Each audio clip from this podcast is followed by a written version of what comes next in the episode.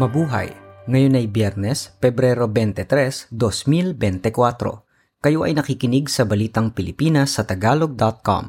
Sa ating pangunahing balita, last batch ng mga Pilipinong naipit sa Gaza, nakauwi na ng Pilipinas, isang madreng Pilipino nagpaiwan. Hatol na guilty at sentensyang pagkabilanggo sa menor de edad na Kuwaiti na pumatay sa OFW pinagtibay ng Kuwait Appeal Court. Babaeng stingray sa isang aquarium sa North Carolina, walang kasamang lalaki ng walong taon na buntis.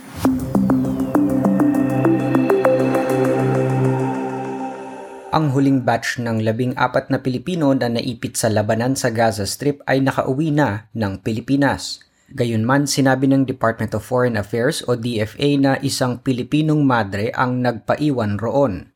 Ang mga napauwi ng Pilipino mula sa gyera sa Israel ay nasa isandaan at tatlumput-anim na.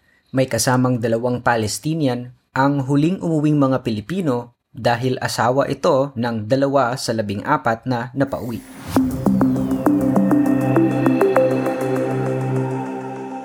Pinagtibay ng Kuwait Appeal Court ang hatol na guilty at sentensya sa menor de edad na lalaking pumatay sa overseas Filipino worker na si Julie B. Ranara.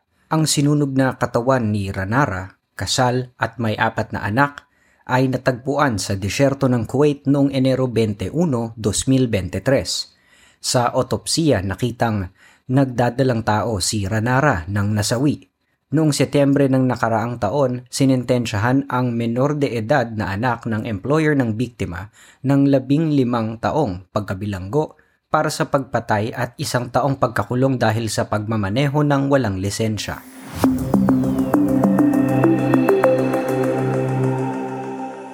Isang bagong isang bilyong pisong tulay na may habang isang punto pitong kilometro ang itinayo ngayon sa Quezon Province Sinasabing ito ang pinakamahaba ng tulay na nasa ibabaw ng tubig sa rehiyon ng Calabarzon.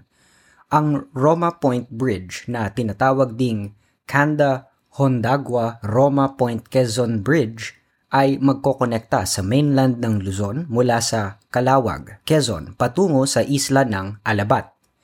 Sinimulan ang paggawa ng tulay noong 2018 at naantala lamang ang pagtatapos dahil sa pandemya. Sa ngayon, ang tanging transportasyon patungo sa isla ay ang bangka. Ang Alabat Island ang pagtatayuan din ng Alabat Island Wind Farm na isang 55 megawatts na onshore wind power project. Sisimulan ang pagtatayo ngayong taon at inaasahang matatapos sa susunod na taon.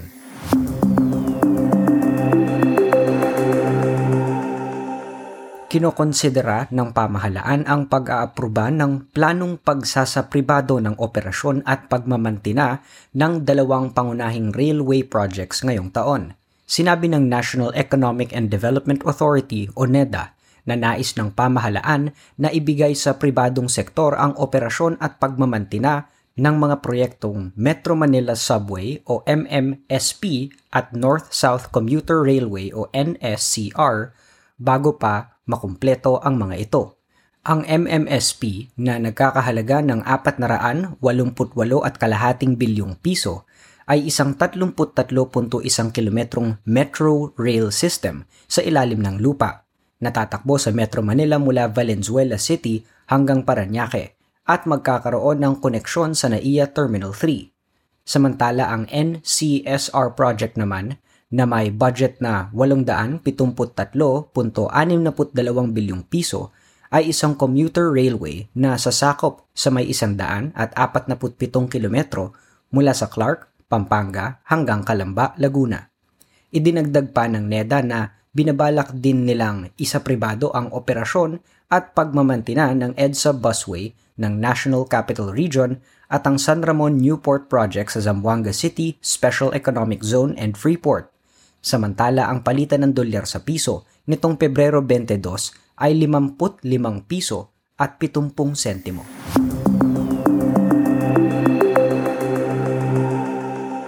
Makaraan ang mahigit isang buwang post-qualification evaluation, idineklara ng Commission on Elections o COMELEC na ang joint venture ng kumpanya ng South Korea na Miru Systems Company Limited ang nanalong bidder para sa automated election sa Mayo 2025 sa ilalim ng 18.8 bilyong pisong fast track project o full automation system with transparency audit count ang naturang joint venture ang bahala sa supply ng mga hardware sa eleksyon.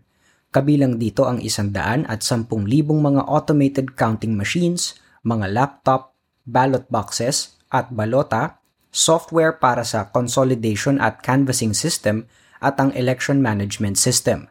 Ang tatlong Pilipinong kumpanyang nasa joint venture ay ang Integrated Computer Systems, Incorporated, St. Timothy Construction Corporation at Centerpoint Solutions Technologies Incorporated.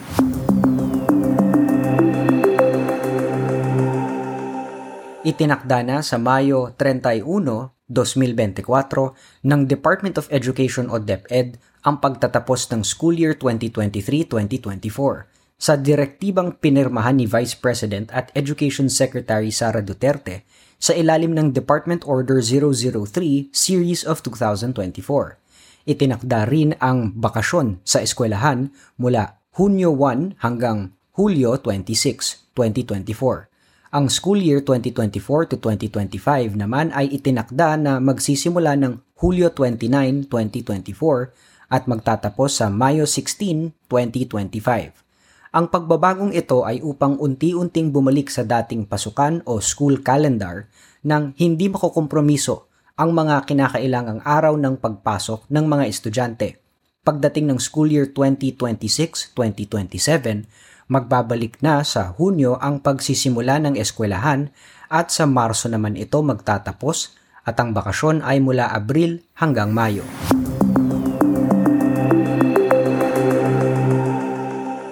sa trending na balita online. Trending ngayon sa bansa ang mga bibing pang-ipit sa buhok kung saan kahit na anong edad ay nagsusuot nito sa kanilang ulo. Sinabi ni UP College of Arts and Letters Dean Professor Jim Naval, isang pop culture at literature professor sa University of the Philippines Diliman, ang pausong ito ay nagsimula bandang Nobyembre o Disyembre noong isang taon sa Baguio City. Ayon sa profesor, Typical sa Pinoy ang gaya-gaya. Dahil sikat na ang duck hair clips, sinabi ng Department of Education na walang problema kung gusto ng mga estudyante o kahit na gurong magsuot ng mga ito sa klase.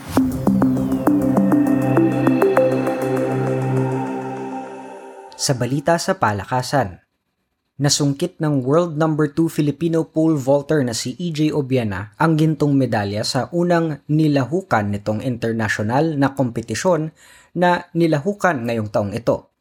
Namayani si Obiena sa Memorial Josip Gasparak Competition sa Osijek, Croatia.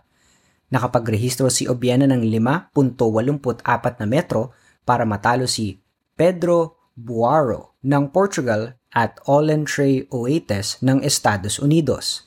Pinaghahandaan din ni Obiena ang World Athletics Indoor Championship sa Marso, subalit makikipaghamok muna siya ngayong Pebrero 23 sa ISTAF Berlin.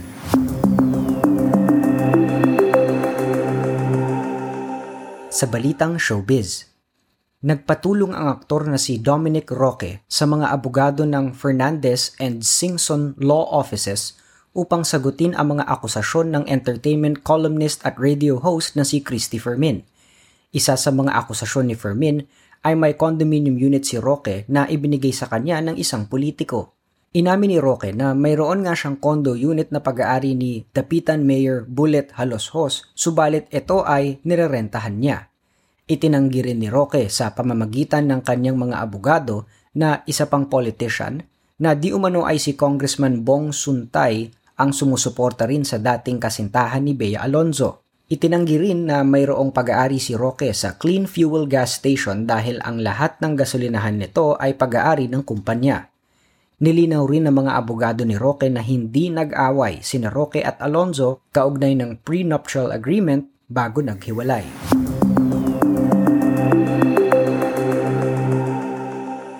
Sa balitang kakaiba, isang stingray na babae na nasa isang aquarium sa isang tindahan sa Appalachian Mountains, North Carolina, ang nabuntis kahit walang kapartner.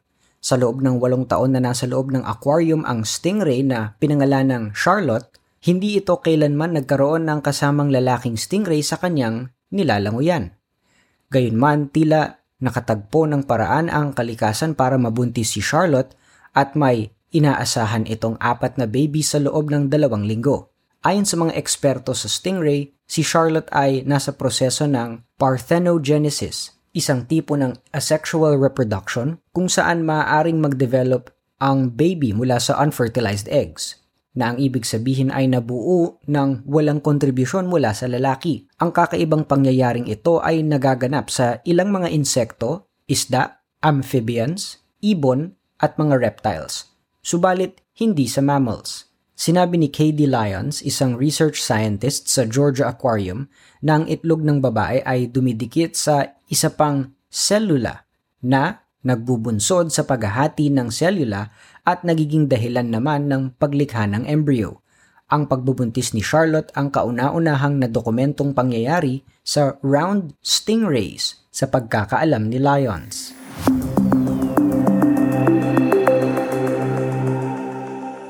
At yan ang kabuuan ng ating mga balita ngayong Pebrero 23, 2024 para sa tagalog.com. Basta sa balita, lagi kaming handa.